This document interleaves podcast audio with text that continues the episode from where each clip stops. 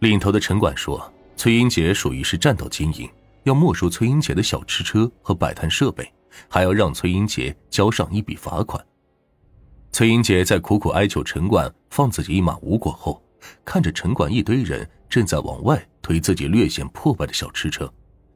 他想到家里还有年迈需要赡养的父母，不知道失去了小吃车不能再摆摊之后，他的生活该怎么继续。一时之间，长久以来的辛苦劳作以及与城管在冲突中的不断忍让，都在这一刻化作了滔天的怒意，找到了发泄的出口。他左看右看，拿起摊位上的一把小刀，朝着城管们走去。多数城管还在搬运崔英杰的摆摊设备，只有一个城管来让崔英杰履行程序，跟着回大队交罚款。已经丧失理智的崔英杰感觉到有人拉扯自己，于是就下意识的挥动了一下手中的刀。没想到这个下意识的动作，竟然把刀直接刺入了城管李志强的脖颈。一时之间，血流如注，在场的群众都慌了神，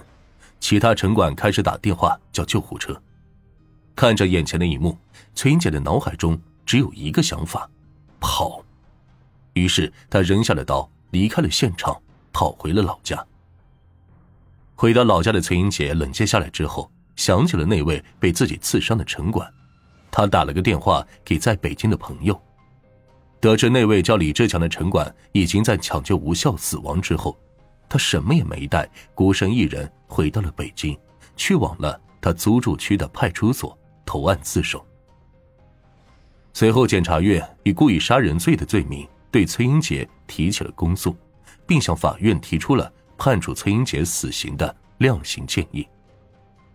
当事人自己投案自首，案件事实也清楚明了了，还有大量的目击证人。这个案子从案情复杂度上说，不算什么较难审理判决的案子。检察院提出的死刑量刑建议其实十分合适的，但是在法院还未对崔英杰杀害城管一案进行公开审理时，社会上就出现了很多为崔英杰发声的民众与媒体，他们希望法官能对崔英杰进行从轻量刑，留他一条性命。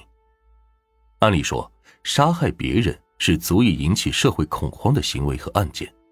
为什么民众要为一个无证经营的小商贩、一个用刀刺他人的杀人犯发声呢？原因很简单，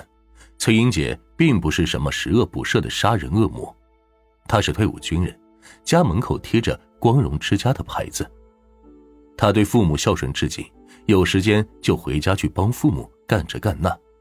摆摊挣来的钱，除了留一点自己用。其余大部分都寄回老家给了父母，左邻右舍都知道崔家出了一个孝顺的孩子。同时，他对待别人也很是友善，对于摆摊的同行，他经常是能帮一把就帮一把。每个人都不容易，能帮就帮，这句是崔英杰的处事信条。他摆摊卖货也是童叟无欺，从不为了多挣钱使用一些劣质的原材料。顾客都喜欢去他的摊位上消费，而且相对于案件本身来说，崔英姐虽然是自己拿起了刀，但是这只是她在情急失去理智之下做出的无奈之举。刺死城管刘志强更不是有意为之，所以民众纷纷为这个刺死城管的小商贩发声，媒体也对他的生平进行不断的报道。当然，社会舆论虽然能够对法院判决造成压力。但是剥夺他人的生命是严重挑战法律底线的行为，所以崔英杰是否能保住性命被从轻发落，关键还是要看法院的审理。不久后，在法院开庭公开审理崔英杰杀害城管李志强一案时，一句句掷地有声的话语被崔英杰的辩护律师从印有辩护词的纸上被念了出来。尊敬的法官，尊敬的检察官。贩夫走卒、引车卖浆，是我国从古代就有的正当商业行为。我的当事人来到城市，被生活所迫，从事这样一份卑微贫贱的工作，生活窘迫，收入微薄，但他始终善良淳朴。无论这个社会怎么伤害他，他没有偷盗，没有抢劫，没有以伤害他人的方式生存。我在法庭上庄重的向各位发问：当一个人赖以谋生的饭碗被打碎，被逼上走投无路的绝境，将心比心，你们会不会比我的当事人更加冷静和忍耐呢？